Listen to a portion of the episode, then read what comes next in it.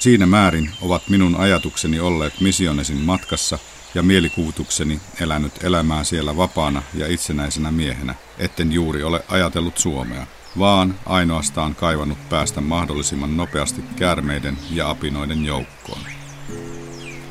Haluan olla todella villi, luonnon ihminen.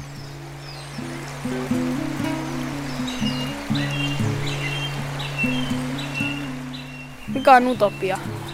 Se on joku semmoinen, mikä ei ole, voi olla edes mahdollista. Ihana olotila. Imagination. Ihanne. Haave. Joku planeetta. Tai onnellinen paikka. Johon pyritään. Maa tai kaupunki. Joku avaruuden joku tähti tai joku sellainen. Ei se taivas ole, se on jotain muuta.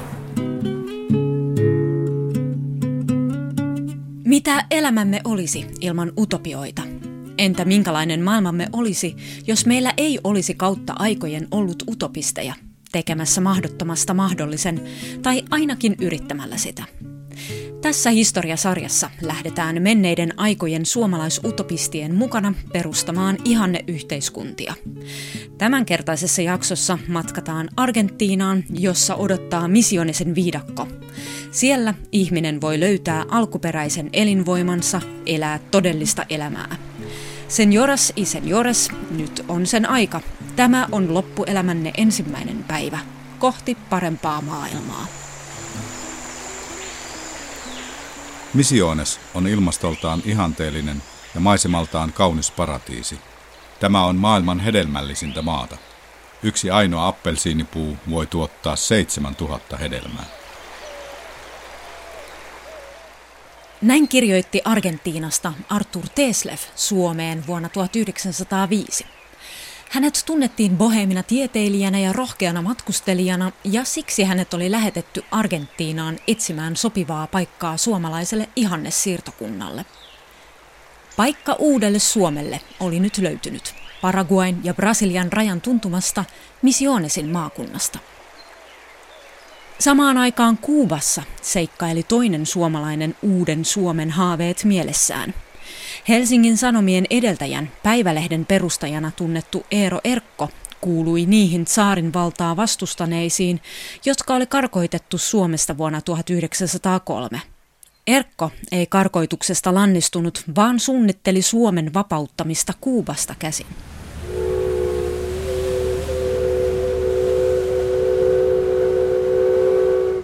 Ajatuksessa uuden Suomen perustamisesta eksoottiseen maahan ei vuosisadan vaihteessa ollut mitään ihmeellistä.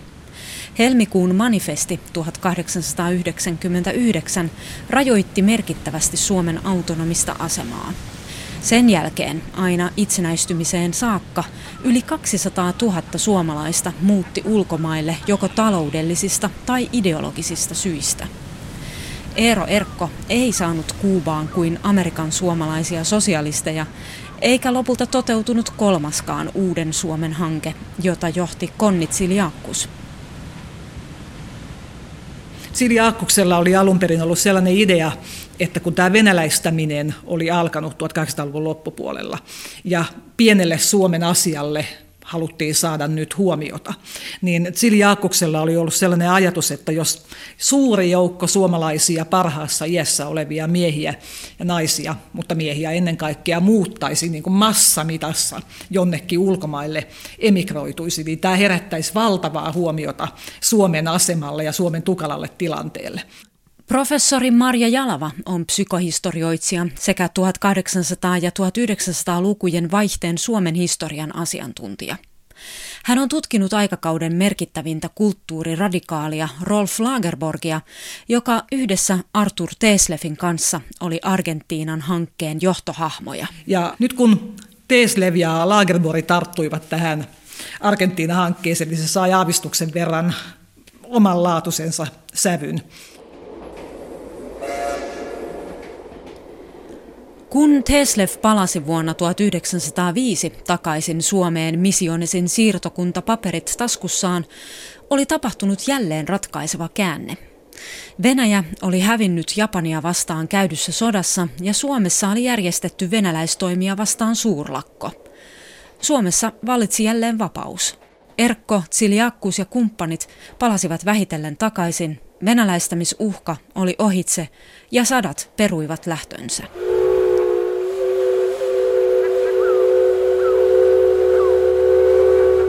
Tästä huolimatta toukokuun 12. päivänä 1906 lähti 120 hengen siirtolaisseurue Linnea höyrylaivalla kohti Buenos Airesia.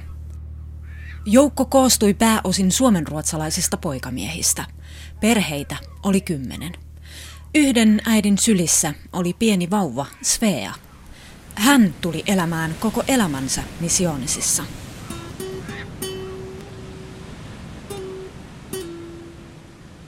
Teslev lähti Argentiinan matkan johtajaksi.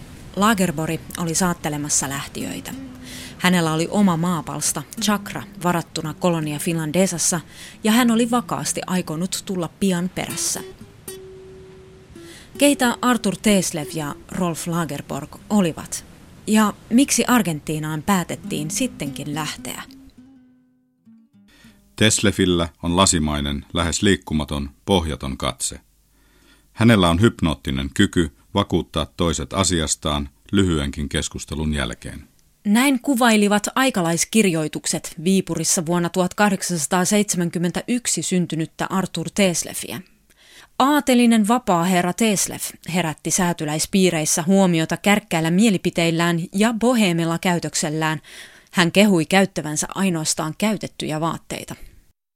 Lagerborg kertoo tota jossain kohtaa muistelmissaan, että hän oli ihaillut tätä Arthur Tesleviä jo hyvinkin niin kuin nuorella iällä. Teslev oli aavistuksen verran Lagerborgia muistaakseni iäkkäämpi. Kun Lagerborgin isä nimittäin itse oli Suomen postin ylijohtaja ja olisi halunnut pojastaankin tällaisen kunnon porvarilliseen virkamiesuraa suuntautuvan, järkevän miehen. Ja Lagerborille taas esimerkiksi tämä Arthur Teslev tarjosi vaihtoehtoisen mallin siitä henkilöstä, joka myöskin niin kuin kohtuullisen spontaanisti seurasi omia vaihtelevia mielenkiinnon kohteita. Hän tutki kasveja, hän tutki Suomen mustalaisia, Euroopan mustalaisia, hän tutki jotain ruotsin rikollisten slangikieltä Tukholmassa niin kuin liikkumalla pidätysputkissa ja rikollispiireissä. Hänellä oli niin kuin jatkuvasti tämmöisiä vaihtuvia mielenkiinnon kohteita ja teki niin, niin tällaista vapaata ajattelua, vapaata tiedettä, aivan muuta kuin mitä Lagerborin isän ehdottama säntillinen virkamiesura ja lakiopinnot. Teslev oli kokenut sympatiaa julmasti kohdeltuja romaneja kohtaan ja päätti ottaa selvää heidän kulttuuristaan. Häntä pidetäänkin ensimmäisenä romanitutkijana, joka saavutti luottamuksen romanien keskuudessa asettumalla tutkittavien kanssa samalle tasolle. Sekä Lagerbori että Teslev kuuluivat aatelissukuihin ja olivat Nietzschensä lukeneet. He jakoivat Nietzschen käsityksen siitä, että edistys ei ikinä tapahdu massan ehdoilla, vaan yksittäisten aristokraattisten henkien voimalla. Moraalifilosofi Lagerbori esitti usein provokatiivisia julkisia puheenvuoroja. Hän oli varhain kiinnostunut psykologiasta ja tunne- sekä aistikokemuksista. Hän oli johtohahmoja vuosisadan vaihteen kulttuuriradikalismissa. Se on radikalismia, jossa tällainen erittäin nopean, syvällisen, perinpohjaisen muutoksen tekeminen keskittyy ennen kaikkea tällaiseen tapakulttuurin ja ikään kuin aatemaailman ajattelun tasolle, ja jossa esimerkiksi nyt Rolf Lagerborin tapauksessa, jota me itse on tutkinut, ei niinkään lähdetä, eikä siis ollenkaan hänen tapauksessaan lähdetä esimerkiksi jonkun yksityisomistuksen niin kuin kumoamisesta to, niin kuin sosialistisessa liikkeessä. Pitkälti ajateltiin, että monet tällaiset ikään kuin heidän näkökulmastaan ylätason ongelmat ratkeaa itsestään, kun nämä omistukseen ja tuotantoon liittyvät niin kuin ikään kuin perustason pohjatason ongelmat on, on ratkaistu. Lagerborgin tapauksessa taas hän lähti siitä, että nämä todelliset ongelmat on tällaisessa ihmisen tavassa kokea ja ajatella ja aistia, ja että se lähtee ikään kuin tältä kulttuuriselta tasolta tämä kapinalla liikkeelle. Se ei ole mitään humpuukia ala Matti Kurikka, vaan sivistyneiden henkilöiden alkuunpanoa. Näin vertasi eräs lähtiöistä joukkoa aikakauden tunnettuun utopiasosialistiin Matti Kurikkaan, jonka ihanne yhteiskunta Sointula oli edellisenä vuonna hajonnut ristiriitoihin. Jokin selittämätön tunnesyy houkutteli lähtemään. Pohjois-Amerikka ei kiinnostanut, koska siellä oli jo jokainen ollut. Sen sijaan Etelä-Amerikka tuntui todella jännittävältä. Siellä ei ollut heti tuttuja odottamassa. Ylintä ja keskiluokkaa edustavat lähtijät olivat tottuneet valitsemaan individualistisesti. Esimerkiksi Eino Leino, joka jakoi suomenkielisellä puolella tämän saman ajatuksen kuin Lagerborg tästä niin kuin ihmisen sisäisestä vapautumisesta, niin siinä siis ihan suorasanaisesti hyökättiin tätä suomalaisuusliikkeen tällaista kollektiivista ja myös työväenliikkeen tällaista joukkojen niin kuin yhdessäoloa, joukkuepeliä, tällaisena tiiminä tiiminä tekemistä vastaan. Siinä koettiin, että suomalainen kulttuuri nimenomaan tällaisten ankarien konventioiden ja tällaista niin kuin ryhmää yksilön edellä korostavan ajattelun takia on kokonaan laiminlyönyt tällaisen niin, niin kuin hienostuneemman ihmisyyden kehittämisen. Argentiina-hankkeen aatteellisena taustatekijänä voi nähdä myös olleen Nietzscheläistä Dionyysisen villin ja vaistonvaraisen ihmisluonnon palvontaa. Olin monta kertaa istunut meren rannalla katse suunnattuna horisonttiin ja toivoen, että kerran voisin siirtyä etelän aurinkoisiin, kutsuviin maihin, jossa voisin saada silti elää vapaasti luonnon kohdussa, vapaana kamppailusta häikäilemättömien ihmisten kanssa ja vapaana sivilisoituneen elämän turhuudesta ja hermostuttavasta levottomuudesta. Toisin kuin monesti saa lukea, nationalismi ei ollut ainakaan kaikkien Argentiinaan lähtiöiden motiivina. Päinvastoin, lähtiöiden joukossa oli paljon matkustelleita kosmopoliitteja. Lagerborg puolestaan oli julistanut isänmaan ihanteeksi, joka menee ohi. Sillä patriotismi oli väistyvä yleisen inhimillisen yhteenkuuluvuuden tunteen tieltä. Nationalismia hän piti pelkkänä primitiivisen heimokulttuurin laajentumana ja uskoi, että moderni elämä oli väistämättä tekevä siitä. Oireen, sairaudesta ja heikkoudesta. Erityisen vastenmielisiä hänelle olivat nationalismiin yhdistyneet omahyväisyys ja itseriittoisuus, sillä näin hän piikitteli, rakkaus Suomeen oli rakkautta kirkonkylän kellotapuliin. Unohtaen, että olemme ulkomaille velkaa lähes kaikessa.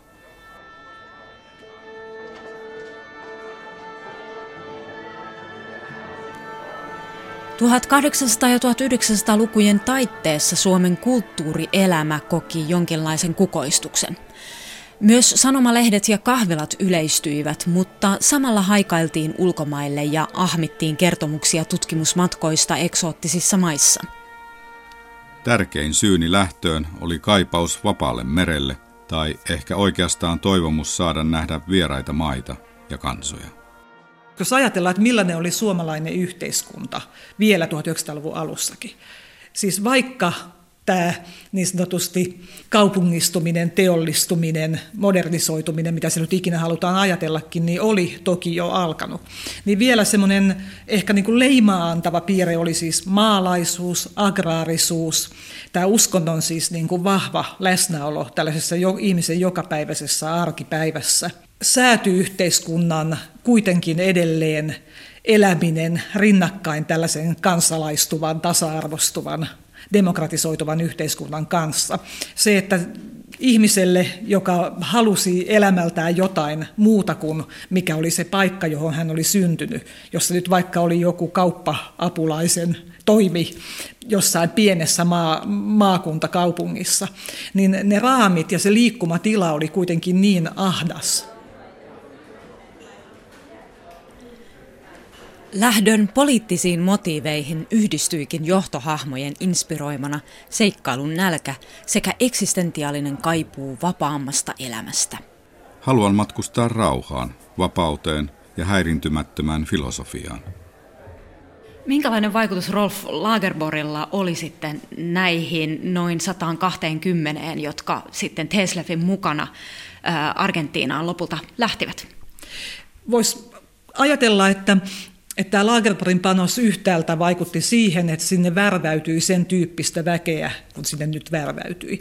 Ja voisi ajatella, että Lagerborg itse, kun hänellä oli semmoinen luonteenlaatu, että hän tempautui niin kuin täysillä aina mukaan, ja tämä hänen Argentiina-innostuksensakaan ei kauaa kestänyt, mutta se oli sitäkin niin kuin kiivaampaa ja intensiivisempää, niin voisi kuvitella, että hän varmaan osaltaan oli myös luomassa semmoista hype, hypetystä, niin kuin sanottaisiin nyky, nykytermillä, että tämmöinen tavaton innostus äh, niin kuin vallitsi näissä, joita sinne rekrytoitiin. Matkaan lähtijät haastateltiin, sillä kriteerit olivat tarkat.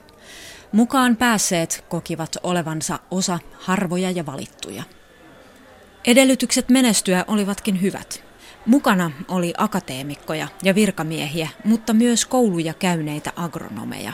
Naisia oli vain kymmenen.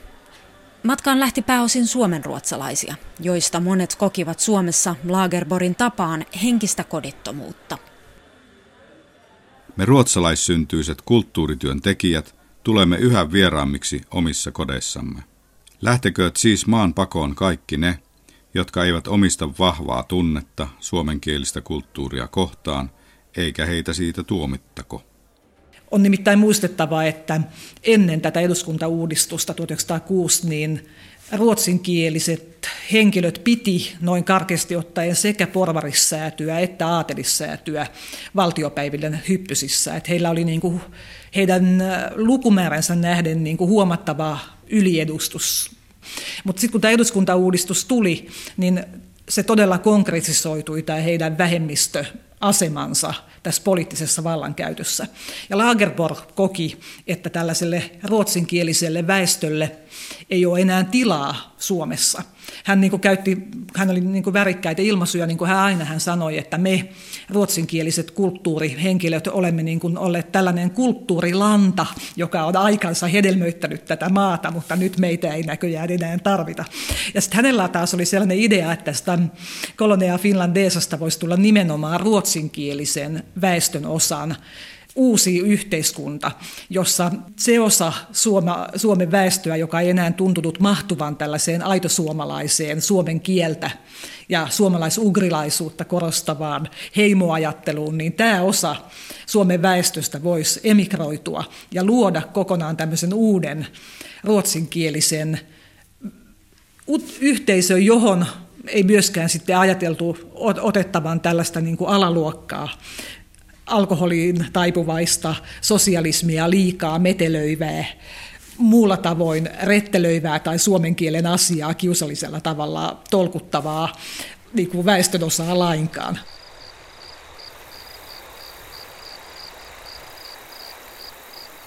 Lagerborin sivistysihanteen utopistisuus valkeni perille saavuttua hyvinkin pian.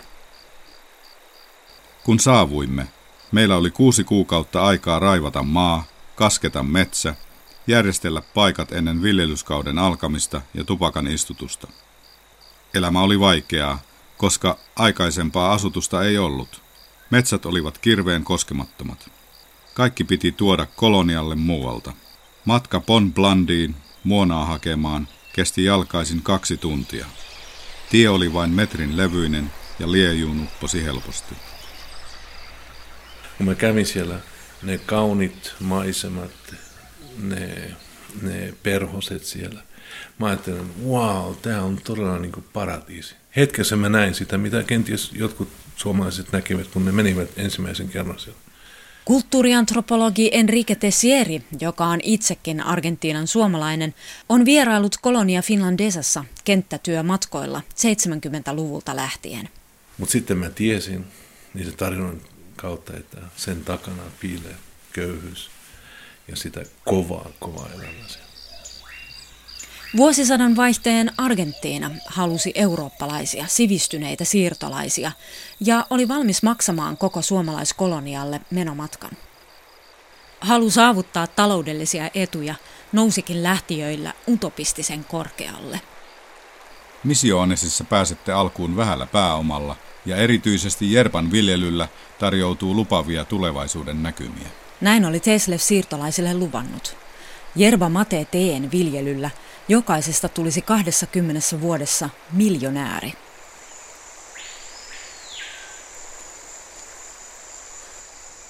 Voi sanoa, että Teslev samalla lailla kuin nämä monet muutkin johtohahmoina esiintyneet henkilöt, niin heillähän oli niin kuin jatkuvia taloudellisia ongelmia. Et siihen liittyy vahvana tämä henkilökohtaisen rikastumisen motiivi siis myöskin nimenomaan näillä nokkamiehillä. Et myös siis Lagerborg näki itsensä jossain valkoisessa safaripuvussa johtamassa niin kuin valtavaa plantaasia niin kuin fantasioissaan. Et siihen liittyy tämmöinen ajatus, että pääsee tästä tämmöisen äh, alenevaan säätykiertoon joutuneen aatelisen problemaattisesta taloudellisesta asemasta. Hän oli koko ikänsä jonkun sortin vekselikierteessä ihan aikuisikä, tai niin kuin vanhuusikänsä asti. Ja mun nähdäkseni Teslevillä on ollut samantyyppisiä taloudellisia niin kuin ambitioita siitä, että miten sinne mennään, ja siellä todella niin kuin loppuu tällainen modernisti sanottuna pätkätöillä kitkuttaminen. Et mä näkisin, että tässä kaiken tämän uto, utoppisuuden ja muun taustalla oli myös siis tietyt taloudelliset, että se näkyy niistä Lagerborgin laskelmista selvästi, että siellä on yritetty laskea tätä tulevan rikastumisen reaalista pohjaa. Voisiko puhua jopa, siis puhutaan monesti porvariutopiasta, mutta myös yksilöutopiasta? Kyllä Lagerborgin tapauksessa voi sanoa, että, että hän siis oli kokenut tähän samaan aikaan erittäin voimakkaita vastoinkäymisiä akateemisessa elämässä, että tätä hänen ensimmäistä väitöskirjaansa ei Suomessa lainkaan hyväksytty, sitä pidettiin moraalittomana ja kaikin tavoin niin kuin eettisesti sopimattomana työnä, osittain juuri sen takia, että siinä niin vahvasti tuotiin esiin tämä moraalifilosofian suhteellisuus ja kaikkien arvojen niin kuin kulttuurisidonnaisuus. Ja hän myöskin koki että kun esimerkiksi niin kun yliopiston vaatimuksiin tuli tämä suomen kielen osaaminen opettajille, tämän tapaiset asiat, hän koki, että hänellä ei sielläkään oikein tuntunut enää olevan tilaa.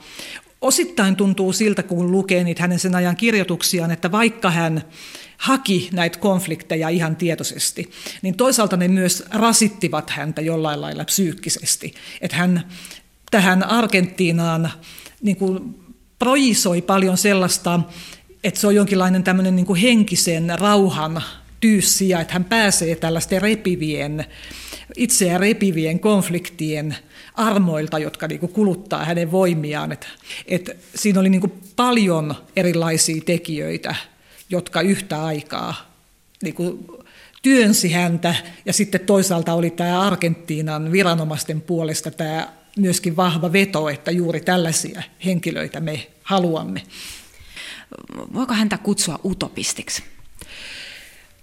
Voisi sanoa näin, että hänellä siis oli yhtäältä siis tämä Nietzsche oli hänelle tärkeä. Hän jonkin verran innostui freudilaisesta psykoanalyysistä siitä jo sitten hyvin pien siirtyäkseen tämmöiseen erittäin radikaaliin ärsykereaktio behaviorismiin sotien välisenä aikana.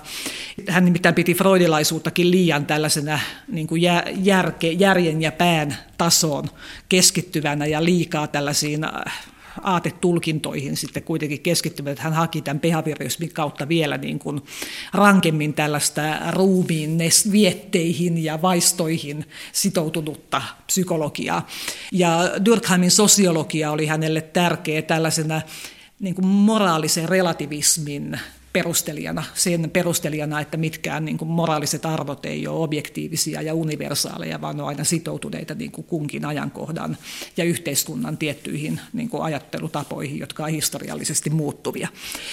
Voisi sanoa, että hän, hänellä oli utopistisia elementtejä, esimerkiksi sitä kautta, että että hänellä rinnakkain oli toisaalta tällainen erittäin vahva usko esimerkiksi siitä, että kristinusko tulee menettämään ihan muutamassa vuosikymmenessä totaalisesti merkityksensä. Että hän todella niin kuin oli näkevinään ajassa jatkuvasti merkkejä siitä, että kirkon asema ja uskonnon asema, niin kuin me nyt jälkiviisaasti tiedetään, se ei minnekään ole kadonnut, mutta hän ajatteli, että se tulee täysin häviämään hyvinkin nopeasti. Ja tähän seksuaalisuuteen hänellä oli niin kuin tämä vapaan rakkauden ajatus, joka siis kohdistui nimenomaan siihen, että yläluokan naisten tällainen neitsyyttä ja kokemattomuutta ennen avioliittoa arvostava moraali loi tällaisen kaksinaismoralismiin, jossa sitten yläluokan miehet pakotettiin prostituoitujen kanssa asioimaan. Että hän halusi vapauttaa seksuaalisuuden. Hänellä oli myös siis ajatuksia tämmöistä radikaalista yhteiskunnallisesta tasa-arvosta, sen kautta, että kaikille annetaan mahdollisuus tällaiseen henkilökohtaiseen itsensä kehittämiseen ja nousuun. Et sen kautta ikään kuin tällainen sivistyneistön hengen tasavalta, jossa kaikki yhtä kehittyneet ihmiset on samalla viivalla. Sitten toisaalta tätä niin kuin rinnasti, koska nämä oli melko niin kuin voisi sanoa tietyssä mielessä utopistisia, niin tätä rinnasti semmoinen jatkuva pettyminen sitten siihen, että miten vähän tuntui tapahtuvan ja miten vähän niin kuin suomalaisessa yhteiskunnassa näytettiin antavan painoa sitten tällaisille hengen jalostamisen aatteelle, miten paljon enemmän oltiin kiinnostuneita leivän hinnasta kuin, kuin Nietzschen kirjoista.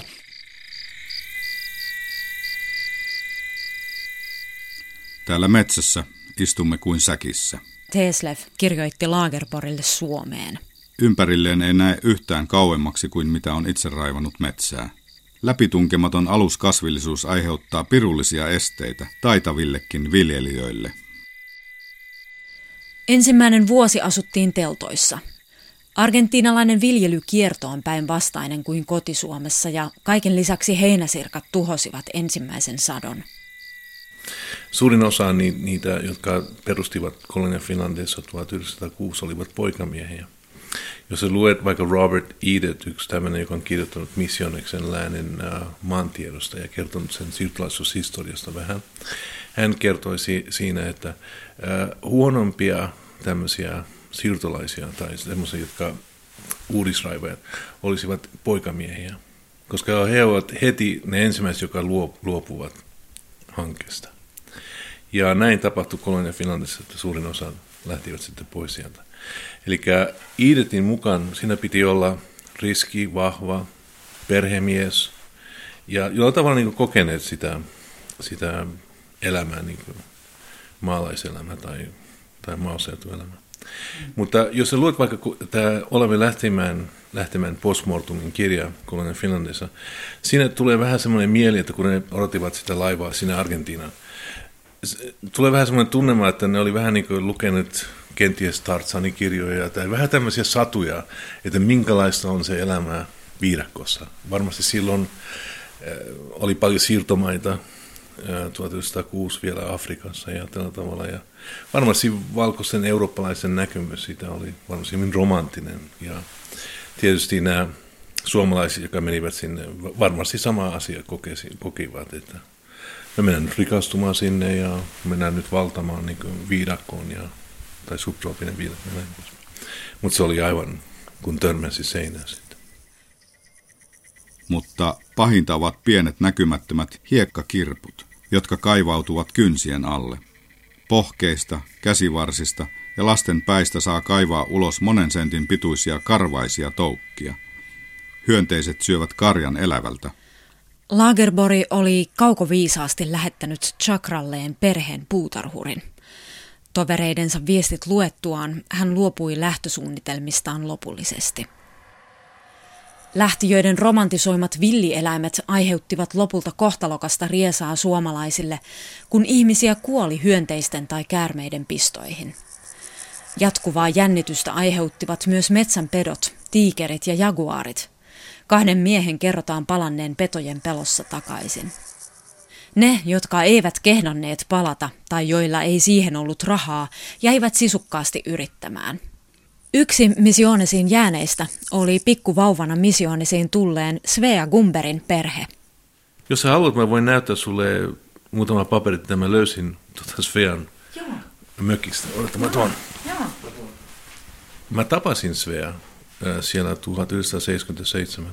Se oli niin kuin viimeinen kerta, kaksi kertaa ja, ja mä muistan hänet erittäin hyvin. Mutta muistan hyvin, että miltä hän puhui. Hän oli semmoinen aika mielenkiintoinen tapa, että aina hän käytti tämä juu, aina kun hän piten sinne uut aika paljon, sitten kun hän juu, sillä tavalla. Ja hyvin rauhallinen ja Puhukaa suomea vai ruotsia? Suomea, Suomea puhuttiin suomea. Tässä on Svean Ah, syntymätodistus. Hän on syntynyt 8. helmikuuta 1906. Joo. Tässä on. Eli kun toukokuussa lähdettiin, niin hän ollut ihan muutaman kuukauden Joo. ikäinen. Svean vanhemmat alkoivat viljellä koloniassa jervan sijasta tupakkaa, sillä siitä saatiin nopeammin satoa ja tuloa. Siellä Miten sitten Svea Gumber, kun hän, hän asui yksin, hän oli naimaton, niin, niin miten hän eli, tuli toimeen? hän asui hyvin vaatimattomasti. Naapurit auttavat sitä sillä tavalla, että Niin, että hän olisi tehnyt jotain taloustöitä ja joo, auttanut. tai Tai... sitten tietysti tämä merimieskirkko, joka kävi siellä, varmasti antoi auttoi hänelle myöskin.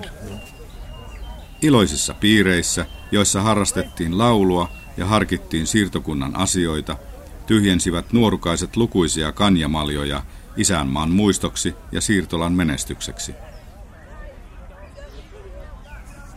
Ja hän mainitsi niitä juhlia myöskin, mikä oli silloin siellä alussa.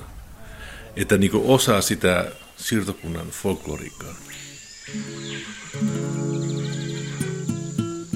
Kuljen kapeaa polkua pitkin kaupalta kotiin, kun keskellä aarniometsää vastaani tulee laulava seurue. Edellä astelee kitaraa soittava Teslev ja hänen jälkeensä ratsastaa hänen vaimonsa Pertta sekä ruotsalainen paroni. Juuri tällaisina hetkinä elämä Missionesissa tuntui varmasti paratiisilliselta. Ero ihanteen ja todellisuuden välillä oli kuitenkin karu. Kyllä mä sanoin, että siellä juotiin paljon al- alkoholia. Ää, Sitä ei voi, en mä uskon, se on aika vaikea väistää, että ei olisi. Teslev kirjoittaa jossain, että jonkun chakran pihalle heitetyistä viskipulloista Ja Geneveri- sais, ja Geneveripulloista. ja Geneveripulloista saisi rakennettua melkoisen monumentin. Että, Tälle, tälle siirtolaiselle, joo, kyllä. joo. Niin, kyllä se näin. En, en kuvaile sitä asiaa sillä tavalla. Ja niitä legendoja ja myyttejä, mitä tulevat sitä alkoholin juomista, siellä ovat aika makaberia joskus kuunnella, että ne on. No puhuvat myöskin niin tuosta orgiasta, olivat siellä siihen näissä juhlissa. Ja Teslev niin puhuu näistä asioista myöskin. Vierailu päättyi Kanjatehtaalla. Juhliin osallistui suomalaisten lisäksi lukuisia alkuasukasnaisia. Hänen ylhäisyytensä viihdytti itseään kauneimman kanssa, me muiden. Näin kirjoitti eräs siirtolaisista hallituksen virkamiehen vierailun jälkeen. Yleensä virkavalta loisti poissaolollaan, Ja varmasti se oli todella kova elämä siellä. Me, meillä on vaan näistä tarinoiden kautta, tiedämme vähän, minkälaista on, mutta mene ja elä siellä. Ja mitä on se köyhyys. Ja vielä jos alkoholi on osa sitä, sitä köyhyydestä. Sivistysutopiaksi suunniteltu kolonia Finlandesa oli pian jonkinlaisen anarkian vallassa. Yksi mies sai ammuskelussa surmansa, toinen pahoinpideltiin vakavasti. Kumpikin tapaus selviteltiin omin voimin virkavallalle ilmoittamatta. Teslevistä ei ollut moraalin vartijaksi. Kaiken kaauksen keskellä hän toteutti omaa yksilöutopiaansa, tutkimustyötään. Hän perehtyi paikallisten intiaaniheimojen kulttuuriin sekä nomadeista kiinnostuneena merkitsi muistiin vaeltajan muurahaisten elämää. On selvää, että siirtokunta olisi tarvinnut käytännöllisempää johtajaa. Ja, ja voita kuvitella sitten, jos tilanne on niin huono siellä, että kaikki menee vähän niin kuin päin seinää, mitä sitten, Mi- mikä oli hänen reaktio silloin? No hän lähti sitten 1909 pois sieltä. Jos koskaan voi tulla ihmisvihaajaksi, niin juuri minun asemassani täällä. Näin hän kirjoitti Lagerborille Suomeen. Vasta täällä tulevat luonteet esiin. Kulttuurielämän kiilto kotona, sosiaalinen pakko Euroopan oloissa estävät luonnon ottamasta oikeuttaan. Täällä se murtautuu irti. Täällä esiintyy uusi luomus, eläinihminen, ilman siteitä ja kahleita. Koko henki, koko miljöö on inhoittava.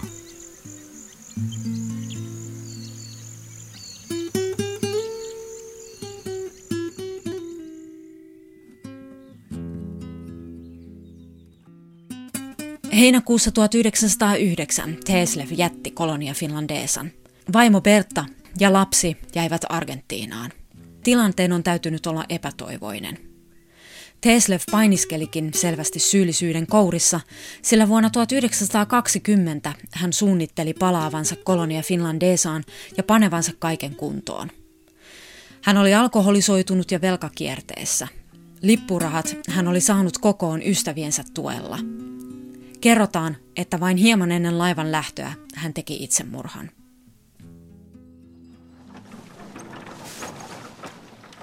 Kolonia Finlandesaan jäi kourallinen viljelijöitä, jotka elivät äärimmäisessä köyhyydessä. Kansalaissodan jälkeen uusi siirtolaisaalto jostain syystä Pohjois-Karjalasta teki siirtokunnasta hetken aikaa kukoistavan.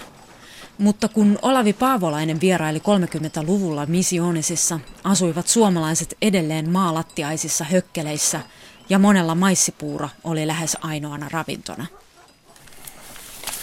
Tässä on yksi kuva, mä haluan näyttää sulle, mikä Joo. mun mielestä kertoo sitä, kun mä näen tätä kuvaa, mä, mä kauhistun.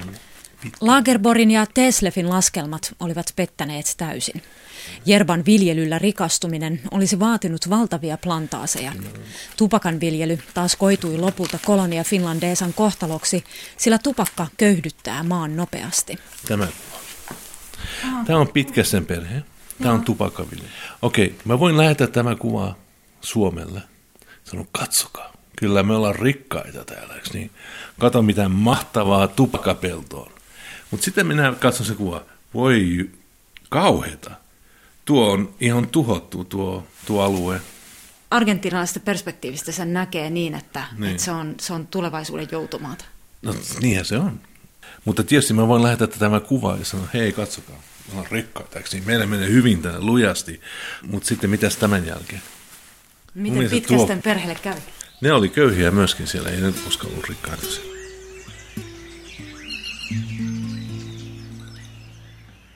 Se oli pettymyksen kaihoa yksinäisyyteen, vapauteen, rauhaan. Näin analysoi Missiones kuumetta Lagerpori muistelmissaan. Missiones oli paratiisi unelma, jolla oli viattomuuden tilan houkutusta ja eksoottisten aistimusten lumousta. Mutta silti, jos puhutaan Kolonian Finlandissa, se oli ensimmäinen tämmöinen pitkäaikainen siirtokunta, mitä suomalaiset perustivat latinalaisessa Amerikassa ja suurin. Ja se eli ihmisten elinikään. Sanotaan, että 2007, kun kävin viimeinen kerta, siellä ei asunut yhtään ihminen. En tiedä, milloin voi sitten sanoa, että siirtokunta on kuollut tai kylä on kuollut. Missionisin alueelle tuli muitakin eurooppalaisia. Siellä oli puolalaisia, saksalaisia sekä ruotsalaisia siirtokuntia. Argentiinan tavoite saada alue kukoistamaan ei onnistunut. Alue on tänä päivänä maan köyhimpiä. Se on vähän niin kuin Amazonin metsä, niin? Siellä tuhotaan, siellä otetaan vaan, leikataan, rik- riistetään, ei jätetä mitään tuleva, tuleva sukupolvelle. Ja tämä on vähän niin kuin sen missioneksen läänen ongelma. Ja Lagerborhan teki, hänen arkistostaan löytyy kyllä, että hän siis yritti omien rajojensa puitteissa tehdä tämmöisiä taloudellisia laskelmia.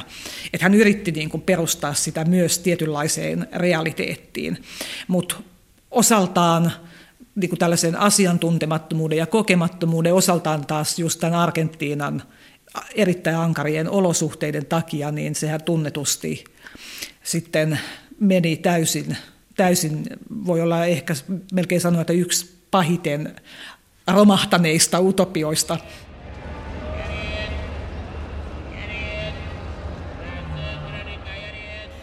Klassisille ihanne siirtokunnille tyypilliseen tapaan kolonia Finlandesa eristäytyi muusta maailmasta. Poliisia ei ollut, kirkosta puhumattakaan. Lapset opetettiin itse lukemaan ja kirjoittamaan. Mutta toisin kuin muissa ihanneyhteisöissä, yhteistä aatetta vahvistavia kokouksia tai vakiintunutta yhteistoimintaa ei juuri ollut. Siirtolaiset pitivät individualismistaan kiinni. Kolonia Finlandesa ei ollutkaan utopia-yhteisö perinteisessä mielessä, vaan jonkinlainen yksilöutopia, tosin ryhmänä toteutettu. Kiinnostavaa on, että tänäkään päivänä ei uskota joukkoliikkeisiin, vaan jokainen toteuttaa omaa yksilöutopiaansa. Argentiinaan lähtiöiden todellisen elämän kaipuusta tuleekin mieleen tämän päivän eksoottisiin maihin matkustelevat extreme-seikkailijat. Mutta voiko aikakausia verrata näin yksi yhteen? Professori Marja Jalava, nyt kun näitä utopioita ajattelee, että miten kukin sukupolvi, minkälaisessa vaikutuspiirissä on, on elänyt, niin yhtäläisyyksiä on selvästi huomattavissa. Eli esimerkkinä tämä yksilöllistyminen 1800-luvun lopulla ja, ja tänä päivänä. On, ja sitten toinen on tämä kysymys kapitalistisesta järjestelmästä.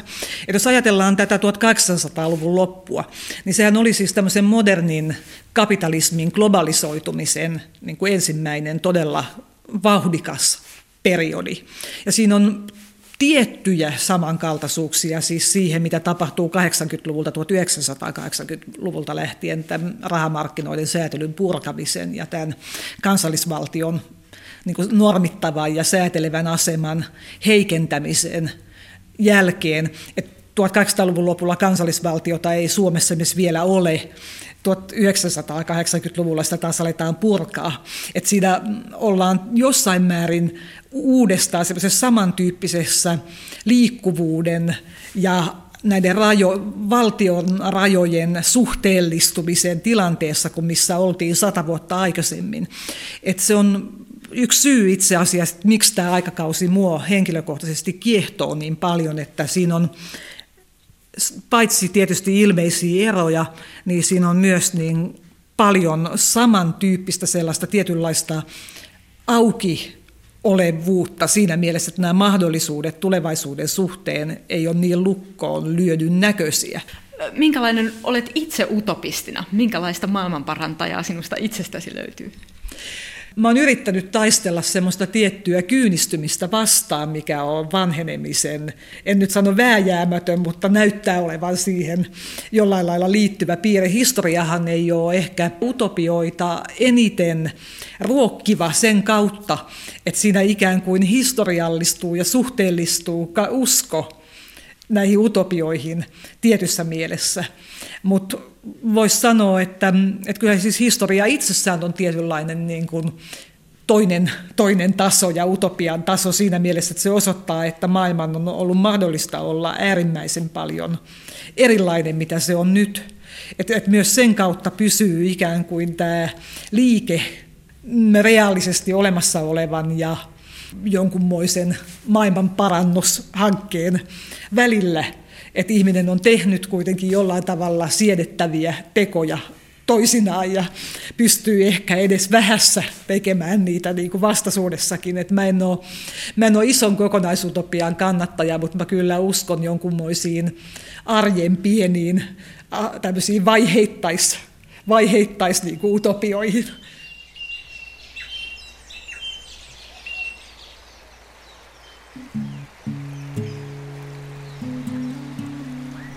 Enrique Tessieri, kun olet tutkinut Kolonia Finlandesan historiaa 70-luvulta lähtien, niin mitä olet oppinut heiltä?